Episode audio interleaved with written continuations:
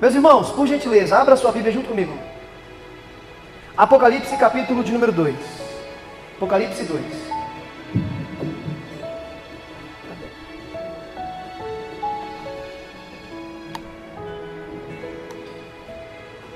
Apocalipse capítulo de número 2, verso de número 18. Acho que ninguém vai ter dificuldade em achar esse livro, né? Último livro da Bíblia. Se fosse um sofonista, tudo bem, né? Mas Apocalipse eu creio que todo mundo consegue encontrar facilmente. Meus irmãos, Apocalipse capítulo 2, verso 18. O texto que eu vou ler diz assim: E ao anjo da igreja em Tiatira, escreve essas coisas e diz: O Filho de Deus, cujos olhos penetra a alma como labaredas de fogo, cujos pés são como bronze reluzente. Eu conheço as tuas boas obras a tua generosidade com os pobres, as tuas dádivas, o teu serviço a eles. Conheço também o teu amor, a tua fé, a tua paciência, e que vocês estão trabalhando mais agora do que quando começaram. Todavia, eu tenho contra vocês. Vocês estão permitindo aquela mulher Jezabel, que se chama a si mesmo de profetisa, ensinar os meus servos que o pecado do sexo não é questão grave. Ela os instiga a praticar imoralidade e comer de carnes sacrificadas a ídolos. Eu dei tempo a ela para que ela mudasse a sua mente e a sua atitude. Porém, ela se recusou a se arrepender da sua prostituição. Eu prostarei ela doente em cima de uma cama em uma tremenda aflição, juntamente com todos os seus seguidores imorais, a menos que eles se voltem para mim novamente, arrependidos, junto com ela. Eu ferirei de morte todos os que seguem ela, e todas as igrejas saberão que eu sou aquele que sonda a profundeza do coração de todos os homens. Eu darei a cada um de vocês aquilo que vocês merecem. Quanto ao restante de vocês em Tiatira, que não seguiram os falsos ensinos, conhecendo as verdades profundas de Satanás, não pedirei a vocês nada mais do que eu já pedi. Tão somente sejam firmes naquilo que vocês receberam, até que eu venha aquele que vencer e permanecer firme até o fim, fazendo as coisas que me agradam, eu darei poder a ele sobre as nações. Vocês governarão com vara de ferro, tal como meu pai me deu autoridade para governá-las. E elas serão esmigalhadas como vaso de barro, quando quebrado aos seus pés. Assim também eu recebi de meu pai e darei a vocês as estrela da manhã. Quem tem ouvidos, ouça o que o Espírito diz às igrejas. Amém? Parabéns, isso mesmo. Não feche a sua Bíblia. Permaneça com ela aberta justamente no texto que lemos. Para mim, na noite de hoje, recai sobre os meus ombros uma missão nada fácil e não agradável trazer uma exposição à Igreja de Deus, que está registrada em um dos livros, se não o livro menos lido, menos estudado e menos meditado pela igreja.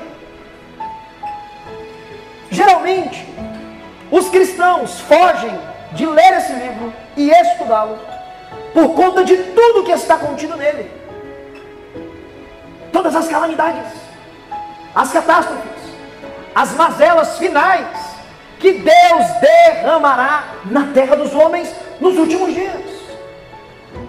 E muitos cristãos falam: Não quero eu, me dá arrepio, me dá comichão, me traz medo. Mas, meus irmãos, quando o nosso querido apóstolo João recebe todas essas revelações, nós precisamos lembrar que ele é um prisioneiro político em uma ilha vulcânica do Maregeu, a ilha de Pátia. Ele é um ancião, velho, com o corpo surrado, preso como inimigo de Roma, como agitador das multidões, como líder de uma seita chamado Caminho ou Cristão. E quando ele recebe essas revelações, tem um detalhe crucial e importante que você precisa entender. Ele é o último apóstolo de Cristo vivo. Todos os demais apóstolos já haviam sido mortos. E todos pelo viés do martírio, ou seja, assassinado por não negar a Cristo. Sozinho, excluído da sociedade, muito provavelmente preso em uma gruta, um buraco cavado na rocha. Quando todas as portas dos homens se fechou para João, é como se uma porta abrisse no céu e ele ouvisse uma voz: Sobe até aqui que eu te mostrarei as coisas que são e que hão de acontecer. E tudo que você vê, João, escreve um livro envia sete igrejas da Ásia Menor. É nesse contexto que ele recebe essas revelações. E quando ele escreve esse documento, não é para trazer medo para a igreja, não é para trazer arrepio e calafrios para os cristãos, mas ele escreve esse documento para uma igreja perseguida. Ele escreve no intuito de trazer esperança, porque é dentro deste livro que nós veremos que Jesus Cristo, junto com a sua igreja, vencerá todos os principados e potestades das trevas. Louvado seja o nome do Senhor. É o livro da esperança. Esse é o cenário que João recebe essas revelações. Esse é o exato momento por volta do ano 94, 96 da era cristã. E perceba comigo que no capítulo 1, que João, ele é chamado por Cristo e recebe agora a responsabilidade de escrever tudo o que Cristo vai falar e vai revelar a ele. E enviar as sete igrejas da Ásia Menor. É muito curioso que Jesus Cristo, ele faz um diagnóstico das sete igrejas e depois que ele traz um diagnóstico, ou faz um diagnóstico, ele levanta para essas igrejas críticas, elogios e traz recomendações. Para a igreja de Éfeso, ele elogia aquela igreja dizendo o seguinte: eles rejeitavam o mal, eram perseverantes e tinham paciência. Esse é o elogio, mas ele traz uma crítica muito grave. A igreja de Éfeso havia abandonado o primeiro amor. E ele traz uma orientação: volte ao primeiro amor. Para a igreja de Esmirna, ele diz que aqueles cristãos suportavam de forma firme todo o sofrimento. E essa igreja foi privilegiada que não recebeu críticas. Mas Jesus trouxe uma orientação: seja fiel até a morte. Na igreja de Perna, ela recebe um elogio. Vocês aí têm mantido a fé em Cristo, mas entre vocês muitos toleram heresias e idolatrias. E eu deixo para vocês um conselho: arrependam-se. Ele traz elogios, ele traz críticas, ele traz orientações. Igreja de Pérgamo, sobre o texto que lemos, eu gostaria de pensar junto com você um tema para a pregação da noite. E o tema não pode ser outro senão esse. Uma igreja comandada pelo espírito de Jezabel. É sobre isso que nós vamos abordar na noite de hoje. Mas antes, eu também quero te apresentar a cidade de Tiatira. Te falei do pano de fundo, te falei do contexto de João, te falei de tudo que ele viu. Mas o que, que era a cidade de Tiatira? O que, que acontecia nos dias de João?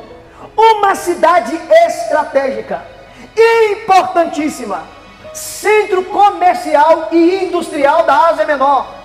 Eles trabalhavam no segmento textil, lã, púrpura. O comércio era agitado. Além de ser uma cidade industrial, ela era o corredor do correio do Império Romano no mundo antigo.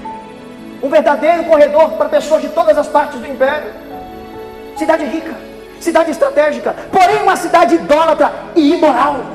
Uma cidade pecadora, uma cidade promíscua, mas aprove Deus, pela sua graça e pela sua infinita misericórdia, estacar a bandeira do Evangelho naquela cidade. E aí nasce uma igreja.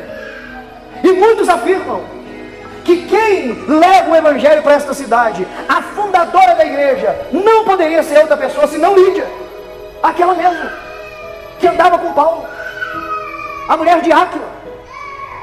E ela é citada em Atos dos Apóstolos, capítulo 16, verso 14 e verso 15, como sendo da cidade de Tiatira.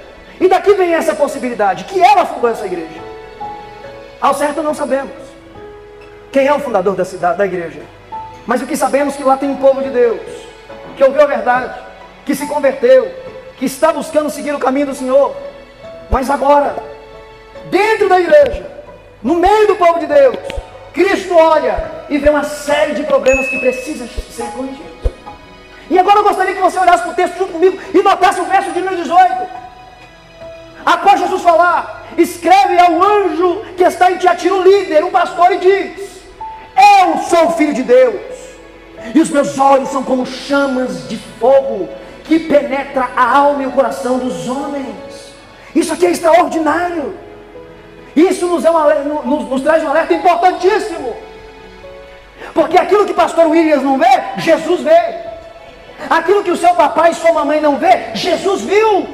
Aquilo que sua namorada não viu, Jesus viu. Aquilo que o seu marido não viu, sua mulher não viu, Jesus viu porque eles são dos nossos corações. E o fato dele sondar corações, ele enxerga até aquilo que está oculto, que ninguém sabe, que você nem pôs para fora. Porque ele te assiste. Ou você acha que Jesus só te vê quando você está na igreja? Desde o momento que você levanta de manhã até a hora que você deita para dormir, Jesus está te contemplando, está te observando, Ele está sondando o seu coração. Por isso que nós sempre pregamos que o lugar mais fácil para ser cristão é dentro da igreja. Mas nós mostramos para os céus, para os principados, para potestades, que nós somos crentes, é quando nós estamos trancados dentro do quarto sozinhos. Ali você mostra que realmente você é crente. Quando ninguém está te vendo. Só o Senhor está te assistindo. Ele sonda os nossos corações. Ele nos assiste. Ele nos contempla. E Ele não apenas assiste e contempla os nossos atos de injustiça e de pecaminosidade, como no verso de número 19, que é a sequência do texto, fica claro que Ele também conhece as nossas obras.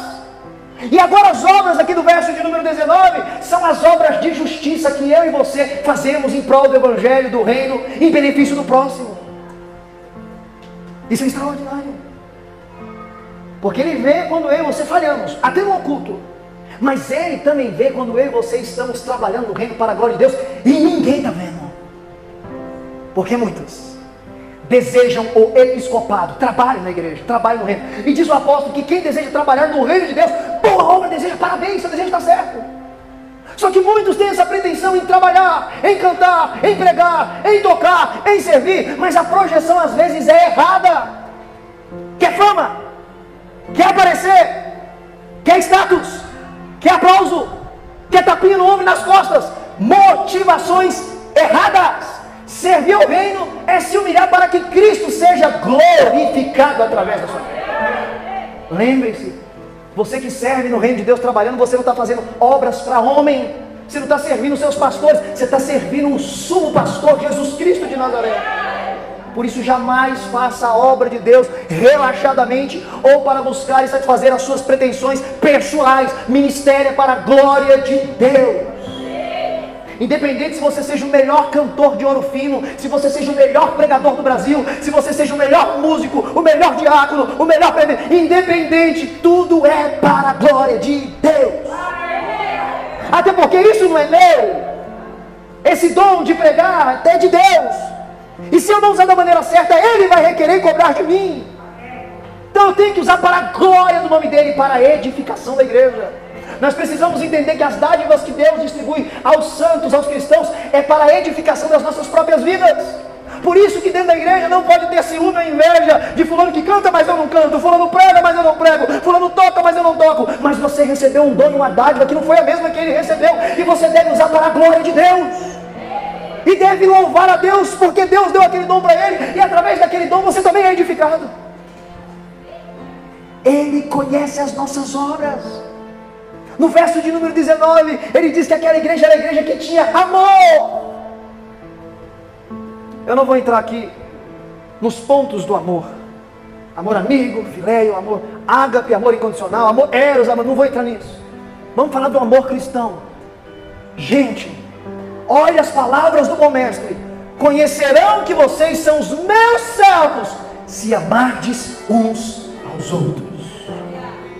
Meus irmãos, nós proclamamos e gritamos aos quatro ventos que nós somos o povo do amor, o caminho do amor, mas será que nós estamos na prática, dia a dia, vivendo este amor? Isso é para todos nós. Todos. É muito curioso que esses dias eu estava meditando. Quantas vezes nós pedimos a Deus oportunidades para, na prática, viver o Evangelho? Para que Ele crie situações, para que eu possa viver o Evangelho, exercer o Evangelho. E nós pedimos em orações, e às vezes Ele manda as oportunidades e nós deixamos passar. Você já ouviu falar em pecado de omissão? O que, que é isso? A Bíblia diz que quando você pode fazer o bem para alguém, você não faz, você peca. E quantas vezes nós vemos oportunidades claras que eu podia ser um instrumento de Deus para servir meu irmão, servir meu próximo, e eu deixei passar. Não exerci o amor. Essa era uma igreja que tinha os seus problemas, mas ele, eles amavam uns aos outros. O que faltava na igreja de Éfeso, eles tinham. A igreja de Éfeso tinha naufragado, tinha perdido o primeiro amor, tinha tira, tinha os seus problemas, mas eles ainda viviam o amor cristão. Irmãos, é que essa conversa fiada falar para mim que ser crente é fácil, não, porque não é. Não é fácil não. Primeiro que você tem que negar todo dia o Adão e a Eva que está aí dentro, suas vontades. Isso já é extremamente difícil. Se não fosse o Espírito Santo aqui, ninguém conseguia. Ninguém. E o apóstolo Paulo diz que nós devemos suportar uns aos outros. Eu sei que eu sou difícil de lidar. Sou cheio de defeito. Posso decepcionar você, magoar, você, assim como você também pode fazer tudo para mim. Mas o texto ensina que eu tenho que te suportar e te amar. Não pode ter birrinha dentro de igreja. Não pode ter panelinha, mas é o povo do amor. E se nós somos uma família, os problemas em família resolvidos em família. Não existe cara virado dentro da igreja. Nós amamos uns aos outros. Nós temos que entender que estamos caminhando para a mesma cidade, para o mesmo caminho. É a mesma, é a mesma eternidade. Não tem duas novas Jerusalém, não. Ela vai para o mesmo lugar. E se eu não conseguir conviver bem aqui te chamando, como é que eu vou conviver a eternidade te chamando? Independente dos problemas da igreja, Cristo sondava os maus pensamentos, os pecados, sondava as boas obras. E Cristo viu que aquela igreja, entre meios de muitos problemas, haviam pessoas que amavam uns aos outros. Ele também disse que ele tinha pessoas que tinham fé. E hoje, nos dias atuais, a nossa fé está tentando ser destruída com racionalismo. Aí você pega aquelas séries das plataformas de streaming, aí eles querem provar através da ciência os milagres da Bíblia. Não, porque quando ele atravessou o mar vermelho com aquela multidão, é que vinha um vento lá não sei da onde e a água batia na canela. Ah, beleza, ok. Mas quem que morre afogado com água na canela? Porque Faraó seus, e os seus, os seus homens morreram afogados. Alguém morre afogado com água na canela? Aí tem que ter mais fé ainda. Então fica a minha Bíblia. Eu tenho fé para acreditar no que está escrito. Inimigos da Bíblia, inimigos da fé, inimigos do Evangelho. Muitos cristãos, ou que se dizem cristãos, já nem acreditam mais no impossível, no milagre de Deus. E onde eu tenho passado pregando, eu tenho falado isso para a igreja. Eu não quero viver de testemunho. Eu quero continuar vendo milagres. Nem que eu tenha que orar como profeta, Senhor, faz de novo como fizestes no passado. Faz de novo, Senhor. Mas eu creio que o Senhor ainda faz milagres. Eu creio que Ele ainda faz milagres. Bem-aventurados são aqueles que não viram, mas creram. Isso é a fé. A fé é o firme fundamento das coisas que se esperam e a prova das coisas que não se vê. É isso que o escritor dos Hebreus ensina. Você tem que ter fé que Cristo ainda opera milagres, Cristo ainda transforma, Ele ainda faz o impossível. Nós precisamos ser o povo do amor, precisamos ter fé. E esta igreja perseverava. O que é perseverar? É não deixar a peteca cair. Não importa a situação. O meu foco é para frente. O apóstolo Paulo deixou claro. Eu deixo as coisas do passado para trás, Filipenses, e prossigo para frente para o meu alvo, que é Cristo Jesus. Esquece o que passou. É passado. O seu foco é Cristo. É a nova Jerusalém. Mas eu estou enfrentando dificuldades, estou enfrentando problemas, eu tenho enfermidades. Não deixe a peteca cair, continue perseverando. Olha você aí, em meio de um monte de problema, você está aí, porque o Espírito Santo está te ajudando. Você está aí. Depois do que nós passou aí na pandemia, você ainda duvida que foi o Espírito Santo que te guardou e te guiou até aqui? Ele vai te ajudar. Ele vai te ajudar. Aquele que começou a boa obra na sua vida, ele é fiel para sustentar até aquele grande dia. Quem te chamou não foi homem, foi Deus. Quem te escolheu não foi homem, foi Deus. Ele te dá força para você perseverar. E esta igreja, em meio a muitos problemas, olha que extraordinário. Eles estavam mais, trabalhando mais agora do que quando começou. Estava na contramão. Que geralmente o povo começa trabalhando muito e com o tempo vai estagnando e vai parando. Aqui não. Eles começaram bem e agora está fazendo mais obras ainda. Porém, tinha trabalho. mas eles estavam aceitando algumas coisas que não era para ser aceita na igreja ou na convivência com o cristianismo. Preste atenção comigo. Dentro de uma mesma igreja, é a mesma. Tem pessoas que exercem o amor cristão. Tem pessoas que têm fé. Tem pessoas que perseveram. Tem pessoas que trabalham pelo reino. Trabalham para a glória de Cristo. Mas dentro dessa mesma igreja, do verso 20 ao 23, tinha uma falsa profetisa. Que aqui Jesus Cristo coloca um símbolo nela de Jezabel. Apontando lá para o Velho Testamento, para o livro de Reis. A mulher de Acabe, que perseguia o profeta Elias. É um símbolo. É uma mulher que surge no meio da igreja. E ela surge ensinando uma heresia miserável. E o pano de fundo, segundo o mestre Hernandes, é este. A cidade é uma cidade envolvida com comércio. E muitos cristãos, como Lídia, mexia com púrpura e com lã. E segundo os melhores historiadores, eles faziam festas e reunia os ricos comerciantes da cidade, da cidade. E muito cristão estava no meio. Mas no final dessas festas, regrada a bebida alcoólica, regrada a carne oferecida a ídolo, no final eles se deleitavam em promiscuidade, em imoralidade sexual. E esta falsa profetisa ensinou o seguinte para muitos da igreja: para você não perder o seu comércio, para você continuar vendendo as suas peças de lã, a sua púrpura, participa disso tudo, vai para o meio. Porque entre perder dinheiro e não participar, participa para não perder dinheiro. Colocando dinheiro, colocando trabalho acima dos princípios de Deus, acima da ética cristã.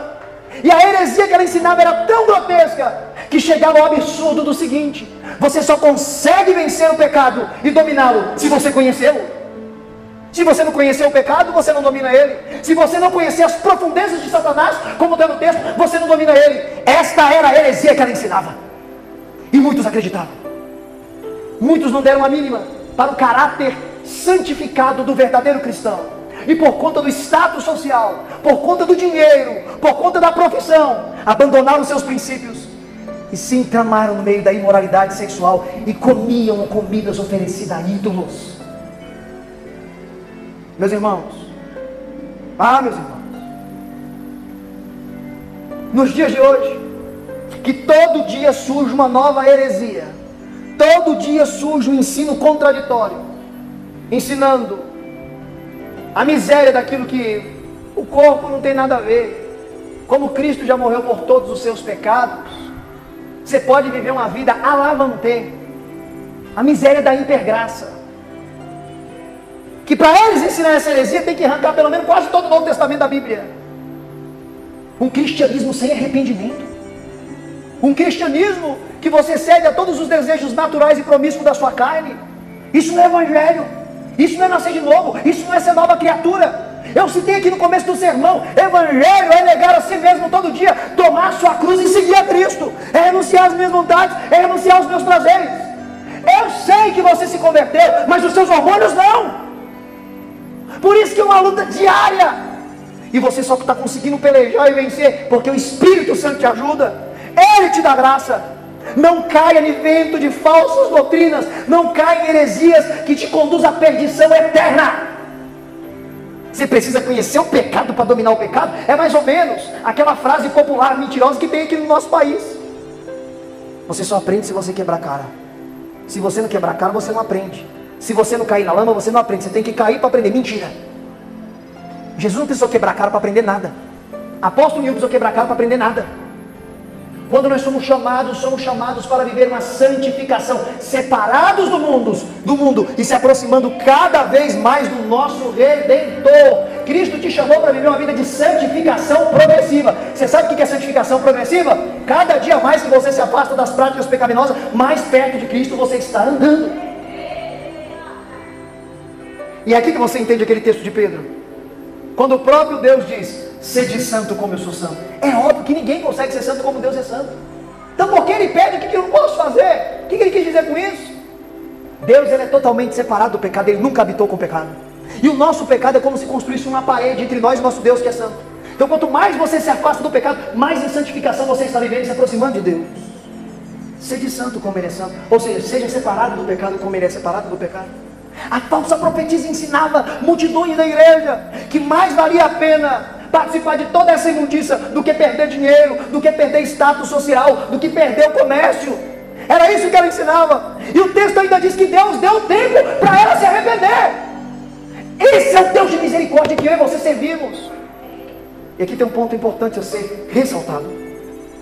Mas irmãos, vocês já perceberam que às vezes tem pessoas que são expostas ao escândalo por pecados ocultos que vêm a público? Isso acontece, olha outra, infelizmente. Mas preste atenção. Na maioria das vezes, quando isso acontece, Deus já deu um bom tempo para essa pessoa se arrepender, ela não se arrependeu. Porque você acha que é vantajoso o escândalo que vem para a igreja? Quando alguma coisa acontece que escandaliza até o ímpio, isso é um prejuízo para o evangelho.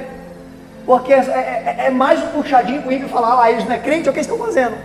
Olha o que eles aprontou. Mas para chegar ao ponto de um pecado oculto vir a público, Deus já deu muito tempo para essa pessoa se arrepender. E essa pessoa não se arrependeu.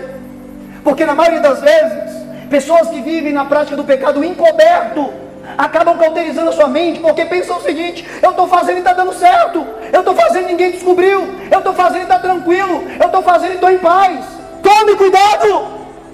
Não deixe o pecado cauterizar a sua mente, que isso jamais germina no seu coração. Porque Deus dá tempo, talvez esse tempo do pecado não tenha vindo à tona, é porque Deus está te dando tempo para você se arrepender, para você abandonar.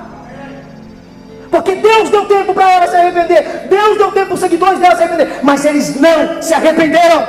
Então Deus diz: Eu trarei o meu juízo. Eu trarei a minha justiça. Não apenas sobre ela que induziu o povo ao pecado, mas sobre aqueles que andaram com ela no pecado. E olha que curioso, Deus diz que vai lançar ela em uma cama. O mesmo lugar que ela se deitava para pecar na sua prostituição, era onde Deus vai tratar com ela. Era onde Deus vai castigar ela no mesmo ambiente em que ela se prostituía e negava a Deus e pecava contra Deus, é o lugar que Deus vai cobrar dela, porque ela não quis se arrepender. Os seus seguidores não quiseram se arrepender. Do verso 24 ao verso de número 25, a ideia que ela tinha mais implementada. Você precisa conhecer as profundezas de Satanás para dominar Satanás. Heresia. A Bíblia é clara Resisti ao diabo e ele fugirá de vós. O diabo você resiste com o Espírito Santo e fixado na palavra. E com a carne, você não brinca, corre das tentações. Não enfrenta não. Lembra de José? Ele não ficou para quedar não, ele meteu o pé. Não brinque a sua natureza. Corra. O diabo você resiste. Não tente conhecer as promiscuidades, os prazeres do mundo e toda a prostituição, porque pode ser que você não tenha tempo. Porque eu já ouvi essa frase. Ah, vou ficar aí um tempinho no mundão para saber como é que é lá fora, depois eu volto. E se você não tiver tempo de voltar? Vocês estão dando risada alguns, porque vocês sabem do que eu estou falando. Até eu já falei isso. Não sou hipócrita para mentir para a igreja de Deus. E se Deus não me desse tempo? E quase que eu morri. Quase, faltou pouco. Muito pouco. Quem conhece minha história sabe o que eu estou falando. Muito pouco.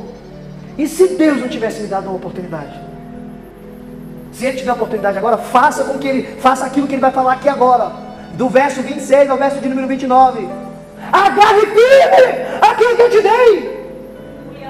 Ele te deu a salvação da sua alma. Isso é impagável. Isso é inconquistável. Ele te deu. Agarre firme e não largue. Não larga não. Esse é o maior presente que você poderia receber na sua vida. A salvação da sua alma. Nada se iguala a isso. Prazer do mundo momentâneo algum se iguala a isso. Você que é crente, lavado e remido, que está aqui, que eu sei que você é, você sabe do que eu estou falando. Você que já teve aí ah, uma vida largada, promíscua, experimentou os prazeres do mundo, mas sentiu a graça transformadora de Deus. Você acha que se compara com aquela merda que você sentia lá fora, momentânea? Aí todo mundo está assim. Por que não se compara? O prazer do mundo é momentâneo, é passageiro. Aquele que bebe se droga para preencher um buraco no coração que na hora, pelo poder do álcool, pela alucinação da droga, ele é preenchido, traz uma alegria é, mentirosa, falsa, momentânea, mas na manhã seguinte ele precisa de outra dose. Porque ela não, ela não preenche totalmente, ela não te completa, não satisfaz você totalmente. Mas quando esse buraco do seu peito é preenchido com o Espírito Santo, você tem felicidade. Você tem paz. Você pode estar passando por qualquer situação. Você persevera. Você tem fé. E aqui para mim, para você. Acho que não tem coisa melhor do que você deitar a cabeça no travesseiro e estando em paz com Deus. tendo paz na sua alma, sabendo que se Ele te chamar, você está preparado. Se você partir, você está preparado. Uma consciência tranquila é um paraíso. Isso não tem preço. Você sabe do que eu estou te falando. Porque eu estou vendo, estou vendo sorriso estampado no seu rosto. Essa é a alegria. Que dinheiro do, do, do mundo nenhum compra. Droga nenhuma consegue fazer essa alegria que você está sentindo aí. Nada. Carro, fortuna, nada traz isso daí. Só o Espírito Santo. Davi chama isso sabe o quê? A alegria da salvação. Só nós podemos desfrutar da alegria da salvação. Um monte de ímpio morre, não tem esperança nenhuma, como diz Paulo em Tessalonicenses. Nós não somos como os ímpios que morrem, não tem esperança. Fica aguardando a reencarnação, vai nascer animal, vai nascer boi, não sabe de nada. Nós temos esperança. A ressurreição para encontrar o nosso Redentor. E além de encontrar o Redentor, nós passaremos uma eternidade com Ele. Aqui a nossa vida é passageira. Nós somos peregrinos. Meu menino nasceu esse dia, já fez sete anos semana passada, meu Deus! Parece que outro dia eu tinha 15 anos, estou para 36, Jesus. É como sábio a vida do homem, é como o orvalho da manhã. Aquela menina no, no gramado de manhãzinha, 8 horas da manhã está lá, 10 horas, foi-se embora. Sumiu. Assim é a vida do homem. Mas e a eternidade que não tem fim? É para todo sempre. Você imagina todo sempre você feliz, alegre, sem problemas, sem doenças, sem tristezas, sem mazelas, sem angústia, sem depressão. Vai ser bom, não vai? Eu sonho com esse dia todos os dias. Não vejo a hora. Nisso eu tenho ansiedade. Eu sei que não pode ter mas eu tenho ansiedade de encontrar com meu Senhor. Ele face a face. Como vai ser bom, meus irmãos? E é exatamente o que está aqui do verso 26 ao verso de número 29. Olha o que ele diz: aqueles que vencer, que estão perseverando, estão lutando, estão batalhando, estes governarão. A ideia de autoridade, de poder, e governarão sozinhos? Não! Governarão com quem? Com a estrela da manhã. Jesus promete para aqueles que vão ficar firmes para aqueles que perseveram. Eu darei vocês a estrela da manhã. E quem é a estrela da manhã? Capítulo 22 de Apocalipse. O próprio Cristo. Nós receberemos Ele como prêmio, recompensa, estar com o Mestre. Vê-lo face a face. Enfim, eu acho que é a ânsia de todo cristão. Eu quero ver Jesus. Nós cantamos isso, oramos por isso, aguardamos por isso, queremos vê-lo face.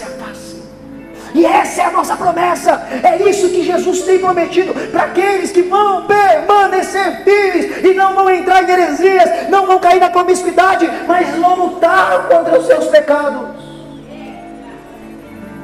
E ele termina dizendo: quem tem ouvidos, ouça. Não é para entrar aqui e sair para lá, não. Isso é um problema que nós temos às vezes. Nós estamos ouvindo uma pregação aqui, mas a mente está no Netflix, está no lanche, está no patrão amanhã, está nos problemas da escola. Não, quem tem ouvidos, ouça! Entra aqui, desce para aqui, pensa no que ele está falando. Se desliga do mundo, que é muito sério. Pastor falou hoje aqui antes de começar o culto. Jesus está fazendo uma grande obra e ele está vindo buscar a sua igreja. E ainda dentro desse documento ele fala: permaneça firme até que eu vá. Na Bíblia tem cerca de 1.800 promessas. E dessas 1.800 promessas, praticamente todas, todas, todas, quase todas, já se cumpriu até o ano de 1990. Restando apenas profecias dos últimos dias para a volta de Jesus. Com isso eu quero dizer, e isso aqui não é profecia, é uma, é uma projeção, um pensamento que eu tenho. Com isso eu quero te dizer que você tem grandes oportunidades de ser a igreja, o povo que verá Jesus voltar para buscar a sua igreja. Você já parou para pensar que privilégio que é esse? Porque eu falo assim às vezes, nossa, que privilégio tiveram os apóstolos de ver Jesus face a face. Isso foi privilégio. Mas imagina que privilégio você ver o céu se rasgar. E Jesus Cristo voltar com grande poder e grande glória, com milhares de anjos, para nos buscar, para nos remir, para nos transformar, para que junto com Ele possamos governar para a glória de Deus. Você está debaixo dessa possibilidade.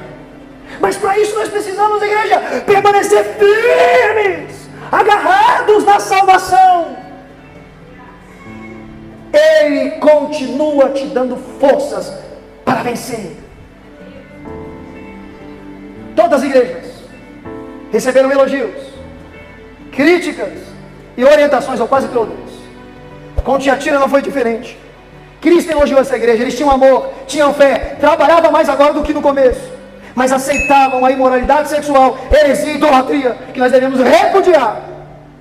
E Cristo trouxe uma palavra de orientação: arrependa-se, senão o juízo virá. E tenha fé. Se coloque de pé em nome de Jesus.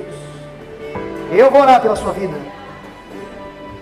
pela sua casa, pelo seu casamento. E lembre-se, sobre todos nós não virá tentação que não seja humana. E Deus não nos deixará tentar acima do que possamos suportar. Vindo a tentação, Deus também nos dará um escape. É Ele que te sustenta. É Ele que te dá força. É Ele que te garante. Tenha fé. Continue caminhando o caminho do Evangelho. Continue lutando contra as suas vontades. Continue fiel na ortodoxia do Evangelho e apenas o Evangelho. A sua cabeça. Senhor!